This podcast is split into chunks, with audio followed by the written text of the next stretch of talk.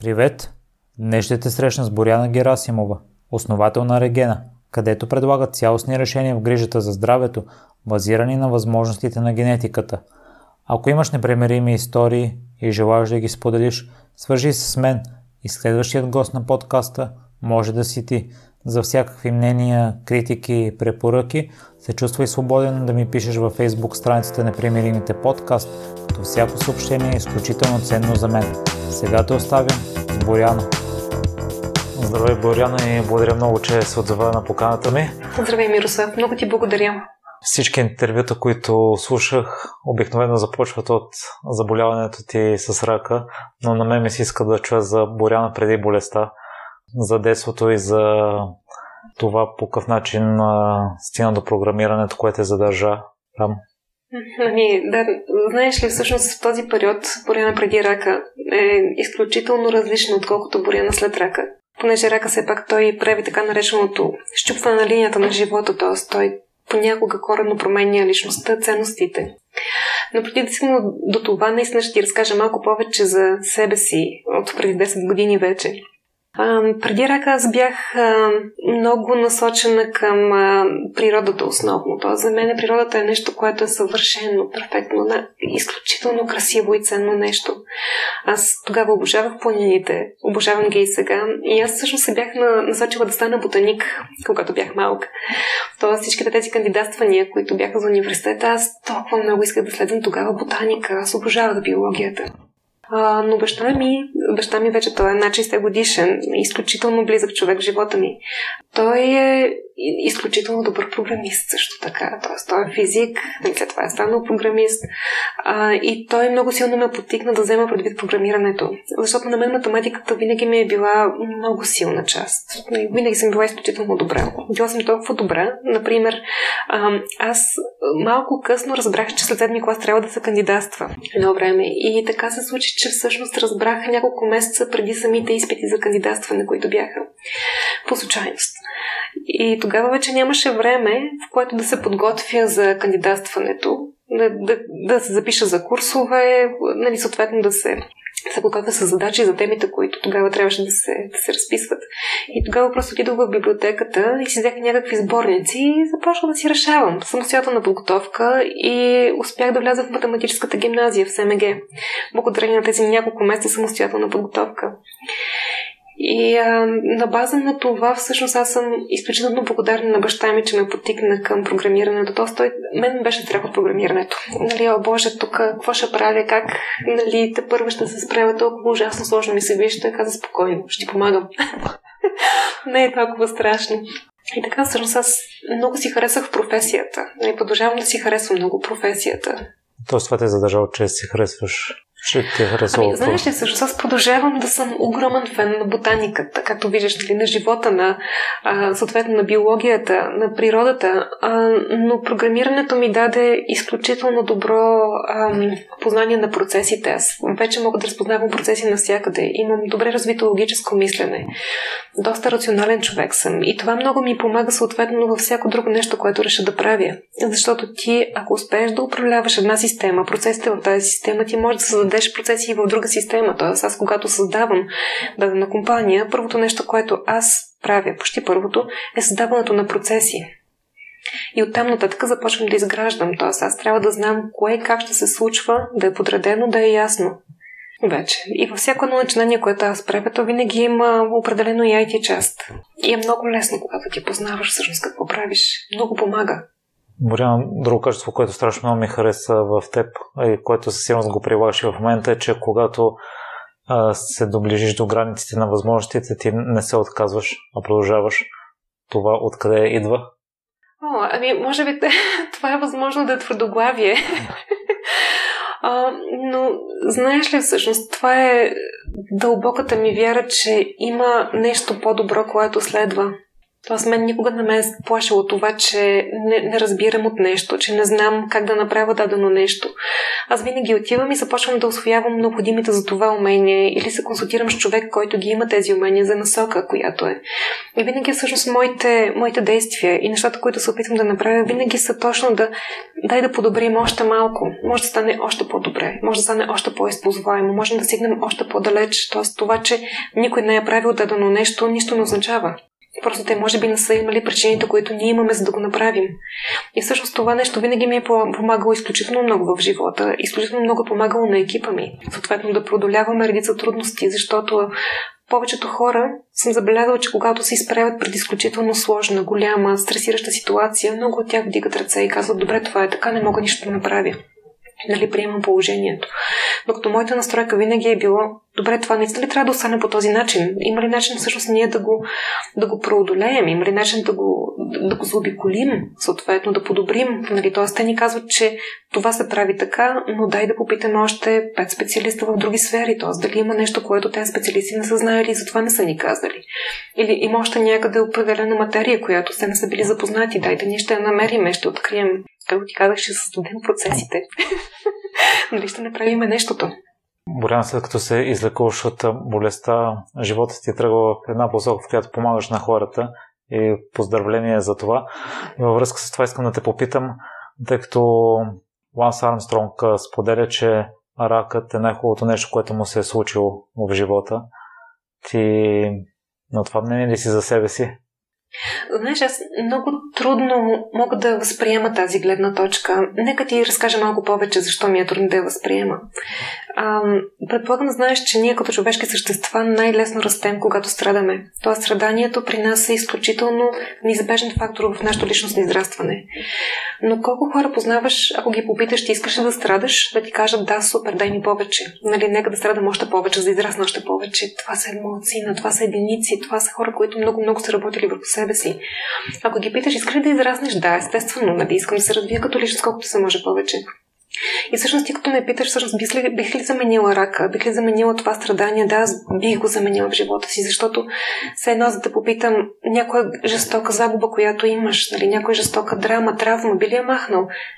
То останало като отпечатък върху тебе. Нали, то продължава сигурно да боли под някаква форма. Вероятно би махнал нещо, което толкова много те боли, макар че би осъзнал, че то ти е помогнало да стигнеш много по-далеч, колкото може би иначе би стигнал. Така че от тази гледна точка, да, ако има възможност да се откажа от рака и от цялата болка и кошмар, свързан с лечението и с живота, с а, осъзнаване за моята собствена крайност, да, аз бих се отказала. Но в същото време аз не мога да отрека, че всъщност наистина тази болест беше изключително събуждащо събитие за мен. Тоест, тя до голяма степен определи това какво съм аз в момента. Както ти казах в самото начало на разговора ни, Боряна след рака и Боряна преди рака са две изключително различни Боряни в почти всяка сфера на живота си и на битието си. Не само като поглед върху живота, върху поглед върху себе си, върху взаимоотношенията си, но дори като ритъм на ежедневие, като житейски приоритети, като поведение – и затова, всъщност, на мен рака ми помогна да се развия до човека, който съм в момента и да стигна до тези осъзнавания. И аз без рака нямаше да съм това, което съм и да мога да помагам на хората по начина, по който им помагам. Но, знаеш ли, всъщност, ако не беше рака, сигурно нещо друго ще, ще да бъде. Може би аз чак да съм човек, който допринася много за някаква друга сфера от света ни, от обществото ни. Така че аз не съм фен на страданието, аз го приемам, аз се опитвам да се възползвам от него по максимален начин, но аз не съм фен. Аз нямам този мазохизъм. И всъщност другото нещо, което е а, за мен беше ужасно трудно да постигна мир с това заболяване. Тоест да го приема като нещо, което е в миналото ми и нещо, което не мога да излеча от там. И всъщност за мен това е отговорност на всеки един от нас, ние да можем да погледнем към болезните неща, които са случили с нас и тези събития, които са неочаквани и ни травмират ужасно много, да успеем да, да ги приемем, да ги погледнем с благодарност под някаква форма. Тоест, всеки от нас си намира начин как да гледа с благодарност на тези неща, но да се опитаме да се фокусираме, да извлечеме позитиви от тях, дори когато е ужасно трудно, за да можем просто ние психически да, да се съхраним и да продължим напред.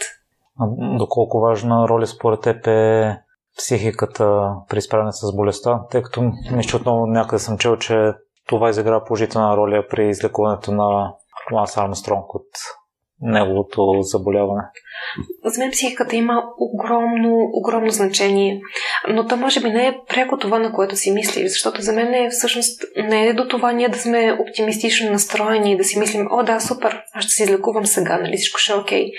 За мен то, този подход не помага толкова. За мен помага подхода ние да успеем да се фокусираме върху това, а, което е изключително важно за самия процес на излекуване, това, което зависи от нас, което е наша отговорност. Аз да мога всеки ден да стана и колкото, ми е, и колкото да ми е тежко да направя 15, 20, 40 минути разходка навънка, защото знам, че тя ще помогне на моето излекуване. Колкото да ми се гади, аз да продължа да се храня качествено, да се храня добре, понеже знам, че това ще помогне на моето тяло да издържи този период. След това, ако живот и здраве аз изляза в ремисия, тогава аз да имам дисциплината и да имам волята всеки ден да правя необходимото, така че аз да правя превенция на това заболяване, за да не се върне самото заболяване. За мен това в основната си степен на ролята на психиката. Не да вдигнем ръце и да кажем, както с предния ти въпрос, нали, какво ни кара да продължиме напред и да наскочиме тези неща. Ето това, да вярваме, че ние всъщност това, което правим, има голямо значение за бъдеще. Че страшно много неща всъщност зависят точно от това как ние правим, как ние гледаме на нещата. А не да вдигнем ръце и да се радваме, че о, аз се върнах към предния си начин на живот и съм здрав вече. А предния ми начин на живот да е свързан, да кажем, с обилно пушене, с заседяване, с нормално тегло, с безразборно хранане. За мен това не е победа, за мен това е поражение, ако се върнем към предния си начин на живот. И за мен това е всъщност ролята на психиката. Ти да приемеш, че да, живота ми се променя, тялото ми е променено вече и аз продължавам да изграждам себе си, да изграждам здравето си от тази стартова позиция. Боряна, аз не се бях замислил и в едно твое интервю ти споделяш, че е много труден на живота на пациентите и не се говори достатъчно за това, след като се излекуват от самия рак. Би ли разказала за това? Да, за мен е наистина това беше период, който беше много, много по-труден, отколкото сама и самия процес на лекуване на онкологичното ми заболяване. И това беше защото тогава, всъщност, това, което се случва е следното. Ти вече си обявен в пълна ремисия, честито. Приключваш с всякаква терапия, спираш с регулярните изследвания. Тоест, регулярни изследвания има прави следното. Доскоро си бил всеки месец в болница, пускали си ти кръвна картина, всеки под лекари си може да се консултираш. Съответно, нали, бил си доста добре поддържан от този екип, нали, от близките ти си още болен, пазят те, нали, от да имаш подкрепа, от всяка да имаш насока. И изведнъж казва следното. Да, ти си здрав, хайде сега тръгвай обратно към живота си и прави каквото си правил до сега. Ама ти не можеш.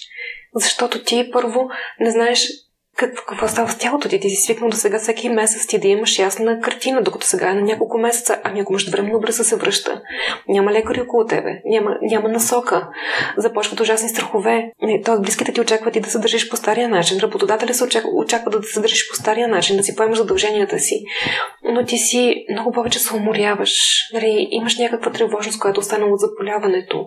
Аз, например, не можех да си планирам отпуските два месеца напред, дори защото не знаех дали болестта няма да се върна. Ами ако аз съм в болница, тогава какво ще плащам за самолетен билет сега? И аз тогава бях започнала да правя панически атаки, т.е. от страх, че всъщност моето заболяване може да се върне обратно.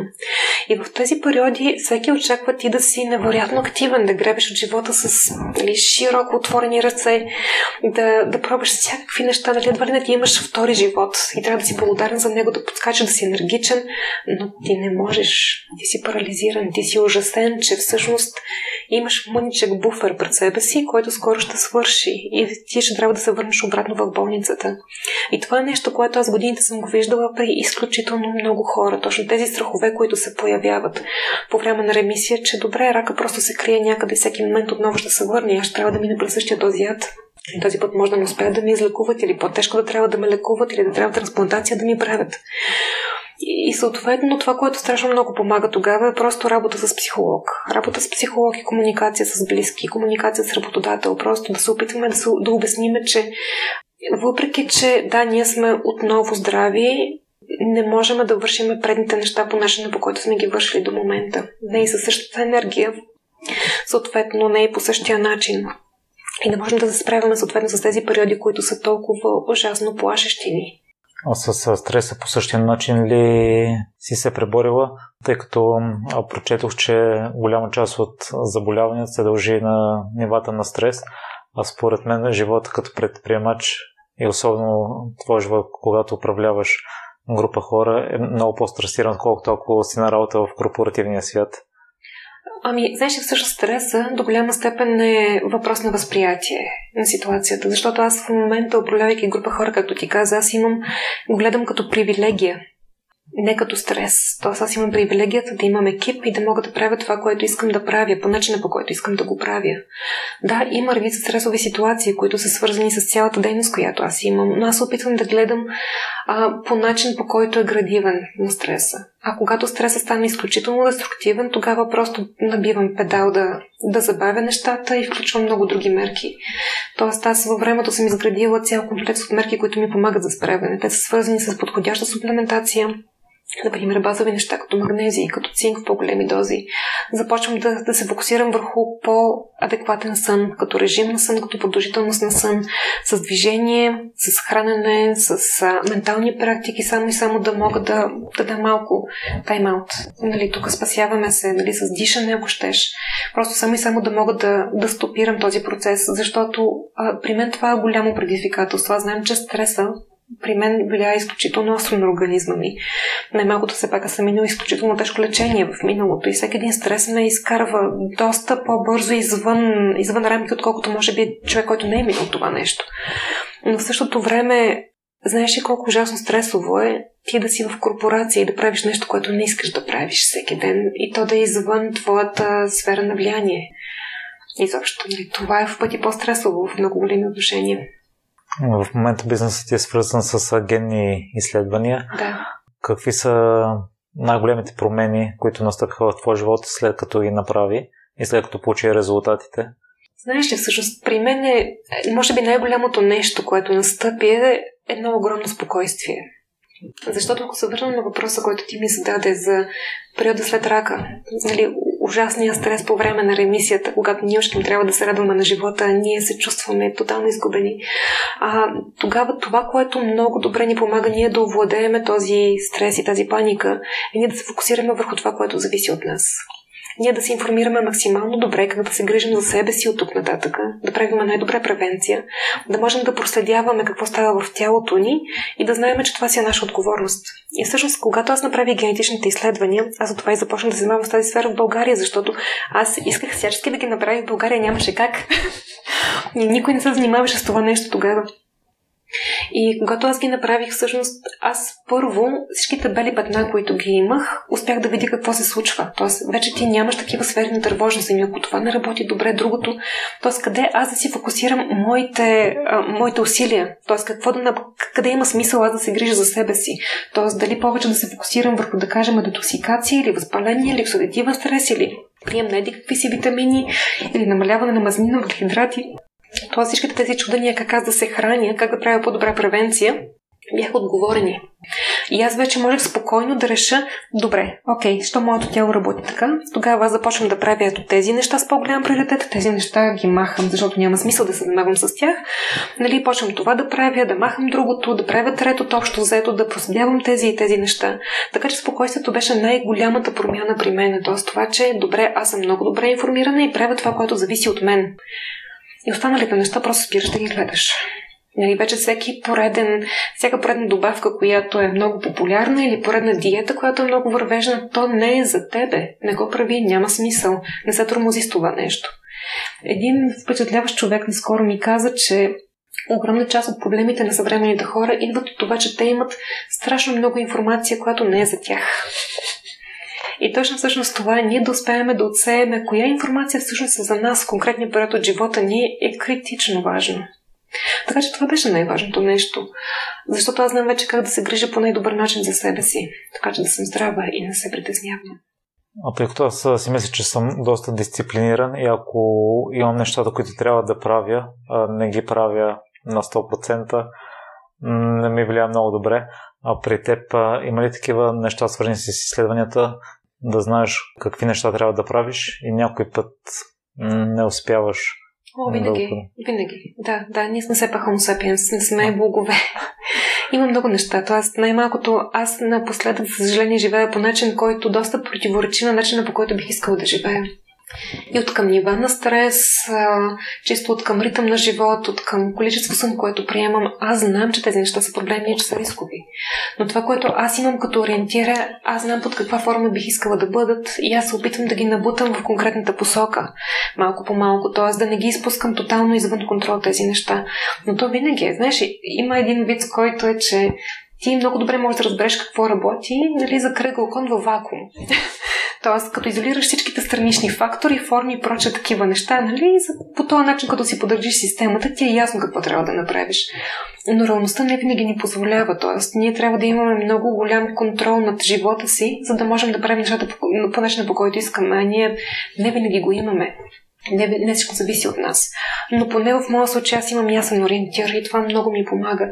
И да, ядосвам се, когато не мога да правя нещо, което знам, че ми е важно. Например, ако стане нещо и аз не мога да отида на спорт, това за мен е проблем. Защото аз знам, че ощетявам себе си. Тоест, аз се поставям на второ място и давам приоритет на нещо, което едва ли е по-важно от мен, но това е първична реакция, която аз с времето се опитвам, разбира се, да урегулирам. Но не става с магична бръшка. Не, това е процес. И по какъв начин регулираш в момента тези неща?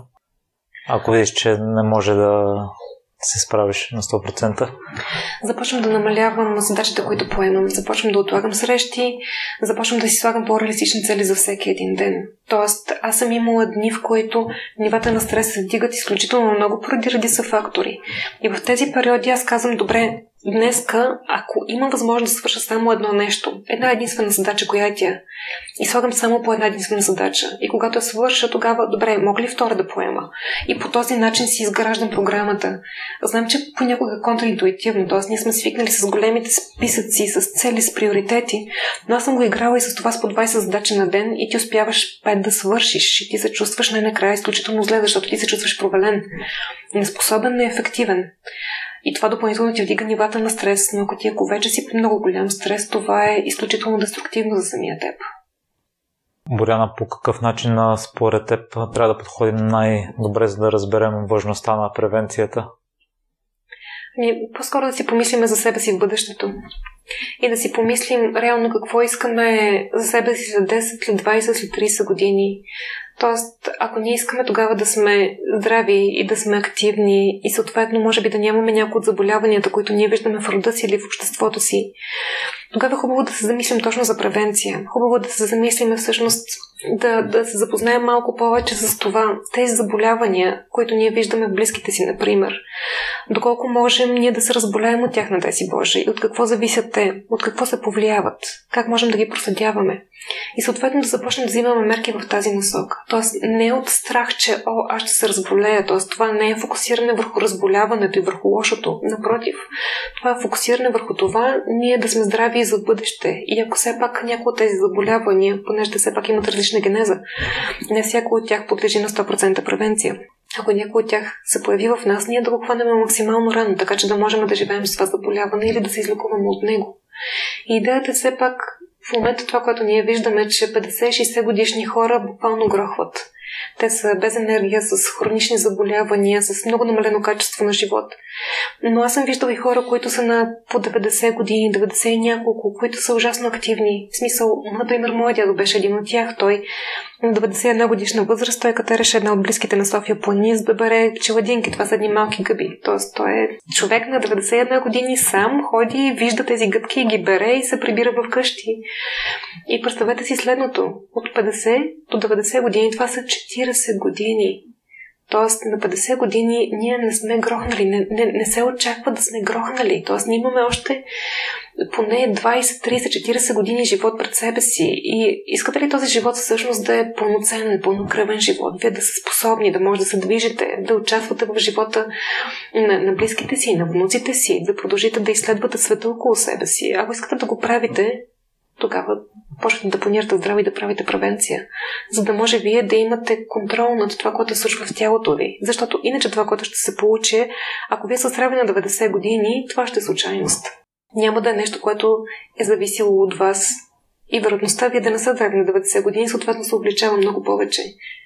И за мен това е всъщност положителният поглед върху превенцията. Ние го правим нещо от обич към себе си, от благодарност към себе си, към телата си. Ние искаме да помогнем на себе си, да вземем просто максимум от времето, което имаме. Съответно, тук сред живите.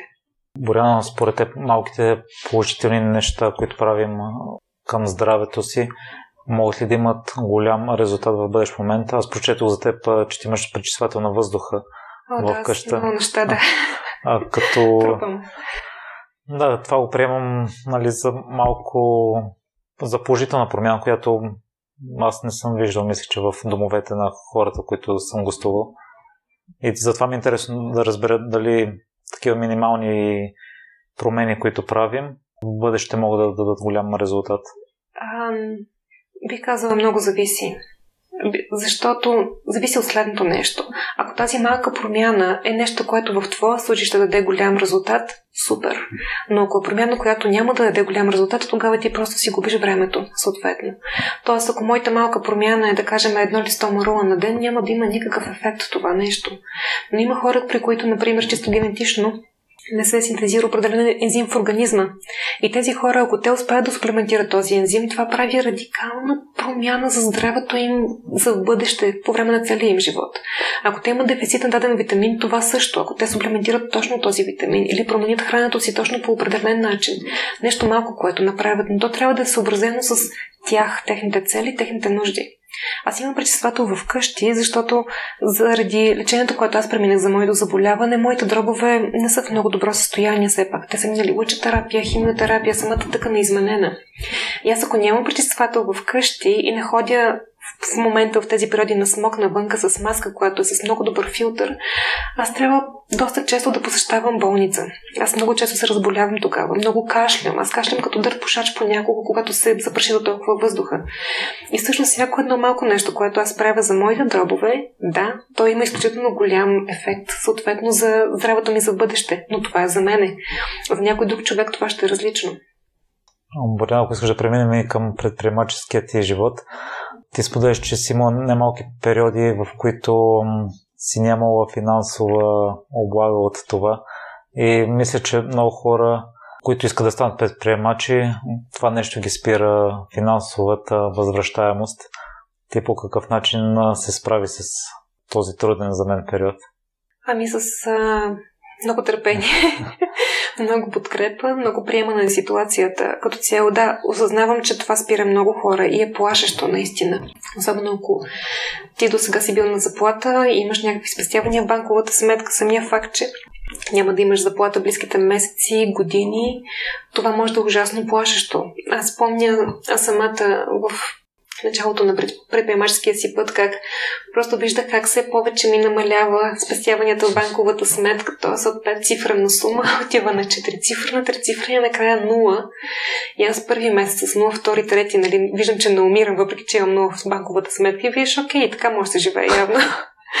Но това, което може да направи човек, за да не го стопира този период, ако мога да споделя личния си опит е следния, то аз все пак имах някакви спестявания, когато започнах. Аз имах дълго време пенсия по болест заради моето заболяване която беше малка пенсия по болест, но все пак това нещо ти помага. Намаляващи разходите драстично. А, на мен са ми помагали и близки. Моят партньор много ми е помагал. Той продължава много да ми помага в тези периоди. Баща ми също много ми е помагал. Аз, както ти казах, много си харесвам професията и до сега програмистката, защото аз а, продължавам да имам периоди, в които аз работя по часово по IT проекти, за да мога допълнително да се издържам, защото много трудно успяваш да стабилизираш финансово някое начинание в началото. Обикновено отнема една, две, три години преди да се стабилизира прихода на, на средства. Така че тези неща са нормални, тези неща са част от пътя.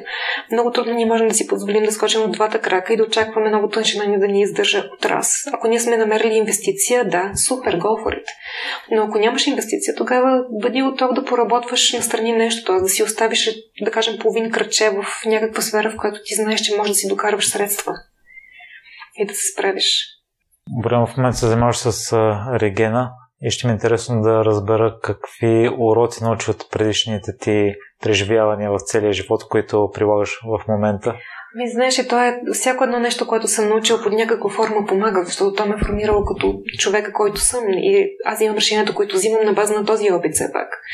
Но някои от най-силните уроци, които имам от предприемачеството към момента е много внимателно човек да подбира хората, с които работи хората, които а, въвлича по някакъв начин в проекта си или хората, с които стартира, стартира дадения си проект. Защото аз най-много съм се парила в тези неща. И това, което аз бих потигнала много хора да направят, ако те искат да започнат своя компания, искат да започнат с още някой или да наемат служители от самото начало, много добре проверете тези хора. Особено ако са ви партньори. Проверете, те били ли са съдени от някой биш партньор, имали ли са някакви финансови злоупотреби, които са извършвали. Тоест, отделете малки финанси пуснете една проверка, за да се спокойни за бъдеще. Защото от тези хора вие ще делите изключително много неща за бъдеще и ако те не са особено морални, не са особено коректни, вие ще се изпатите накрая. И това, което се получава много често е, че ние в целия ентусиазъм, стартирайки нещо ново, ние много често пренебрегваме тези неща. Ние слагаме едни розови очила, а, всичките червени сигнали, които ги виждаме, ги игнорираме елегантно, но това нещо за бъдеще обикновено ни се връща тъпкано. Тоест, свържете си домашното от начало, за да не градите това, което правите на пясъчна основа. И друго нещо, което смятам, че е изключително ценно е, запознайте се много добре с средата, в която искате да реализирате това, това което правите. Хората имат ли нужда от това, което правите, по начина по който го правите, или има по-ефективен начин? Тоест, това е другото нещо, с което ние си говорихме с теб. Всъщност е, че една много добра проверка в началото може да ни спести много усилия в грешна посока на по-късен етап. Борян, откъде е хрумна идеята за създаването на Регена? Ами, тя хромна от това, че аз исках да надградя значително това, което съм правила към момента. Тоест, Регена, тя е свързана изключително много с моята кауза, в крайна сметка, и с целият опит, който аз имах в сферата на персонализираната медицина в България. Тоест, това, което беше основният потик да създам Регена е да мога да надградя изключително добре както услугите, които предлагаме, така и подлежащите изследвания, на които ние стъпваме.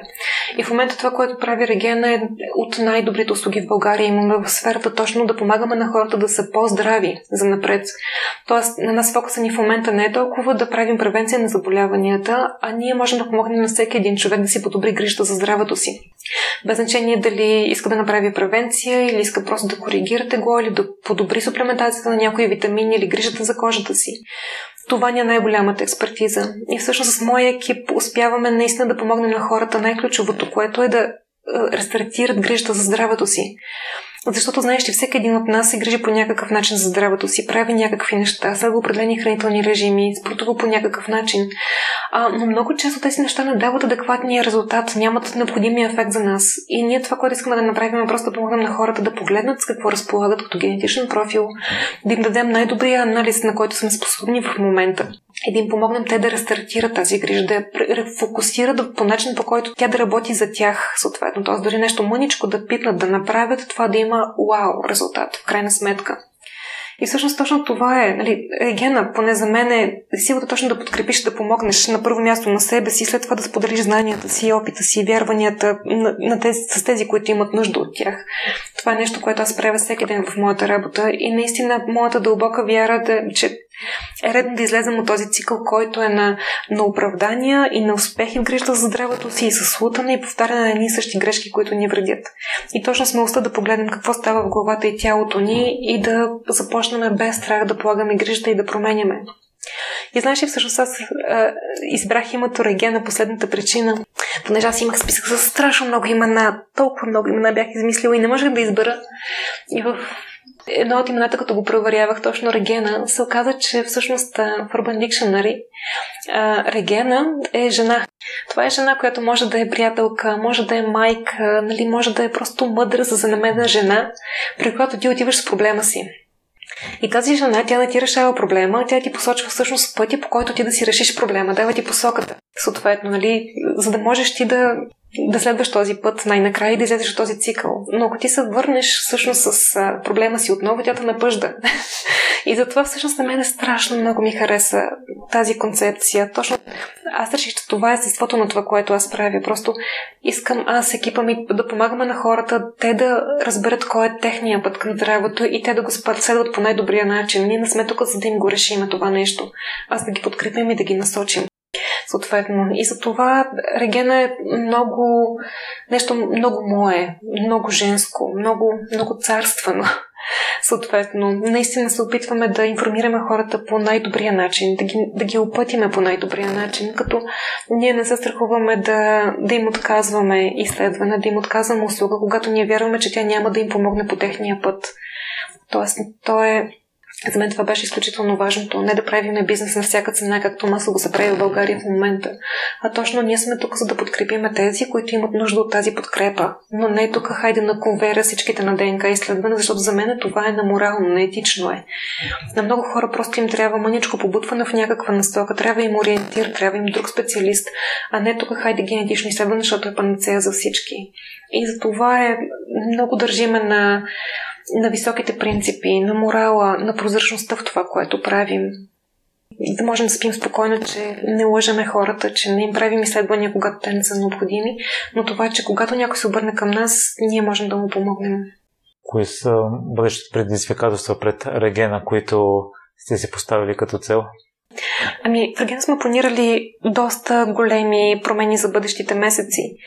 И една от най-големите промени е, че ние а, ще пуснем генетично изследване, което е за растителен режим, т.е. за вегански и вегетариански режим, за да можем да помогнем на хората, които искат да следват такъв режим, да го прилагат по по-безопасен за тях начин. Т.е. ние там ще изследваме определени възможни рискове за телата им. Например, проблеми с метаболизма на желязо в организма им, проблем с метаболизми на, метаболизма на витамини от групата Б, начина по който те метаболизират мазнини, въглехидрати, за да може всъщност те да прилагат растителната диета по максимално безопасен и съобразен с техните нужди начин и да могат да проследяват по-големите рискови фактори за тях. Искаме да въведем изследване, което е за а, подобряване на фертилитета, за двойки, които планират да имат деца. Тоест, изцяло как ние с промяна на храненето можем да, да подобрим фертилитета си с цел по-лесно зачеване, разбира се, и по-здраво дете за бъдеще. И това са неща, които са изцяло нови за България. Ние работим от няколко месеца върху тях и се надявам близките няколко месеца да можем да ги въведеме. И междувременно това, което ще пуснем е възможността за генетични консултации в много различни сфери, които са свързани с репродуктивни проблеми, с онкологични проблеми, с цел подобряване на спортното представяне. Т.е. наистина ще има вече отделни консултации, които хората ще могат да заявяват, без да има нужда да правят генетично изследване, чисто за интерпретация, за съвет, за насока. И като цяло аз наистина вярвам, че в близките години Регена ще е един от лидерите на пазара в България отново. Боряна, къде слушателите могат да те намерят или да следят новостите в Регена? Те могат да го правят на сайта на Регена. Той е regena.bg. А с мен могат да се свържат през моя личен сайт, който е borenagerasimova.com. Съответно, аз много бих се радвала да, да ми пишат с обратна връзка или ако имат въпроси и нужда от някаква насока, аз съм на среща. В какво си се е провалила? О, боже, какво не съм се провалила? а, за мен провалите са нещо нормално. Аз поне се опитвам да го гледам по този начин. Тоест, ти, ако не опитваш, чак тогава няма да се провалиш. И това, което се опитвам да се фокусираме, като се проваля за пореден път, просто да си отупвам праха по-бързо и да продължавам напред. Съответно и да се опитвам да се уча от уроците, които следват от провала, който съм преживяла. Но да, те първо ще провалям още повече. А кои са най-големите уроци, които си научил от провалите до момента? Ам... Най-големият урок може би е бил в това да, да се доверявам на себе си, да не се подценявам и да вярвам на моята преценка за ситуацията. А с какво се гордееш най-много? С това, че съм жива. Благодаря много за днешното участие, Боряна. И надявам се и ти да продължиш примера на твоя дядо и да си толкова активна до толкова късна възраст. Да, пожелавам го на всички ни наистина, защото това си е това е привилегия да можеш да живееш до толкова късно и да си толкова активен и да се наслаждаваш на живота буквално до последно. Благодаря, че слушахте целият епизод до край. Още веднъж, ако имате интересна история и желаете да я споделите, свържете се с мен И следващият гост на подкаста може да сте вие. За всякакви мнения, критики, препоръки, можете да ни пишете във Facebook страницата на Примеримите подкаст. Отговарям на всичко и всяко ваше мнение е изключително важно за мен. Лек и разкошен ден!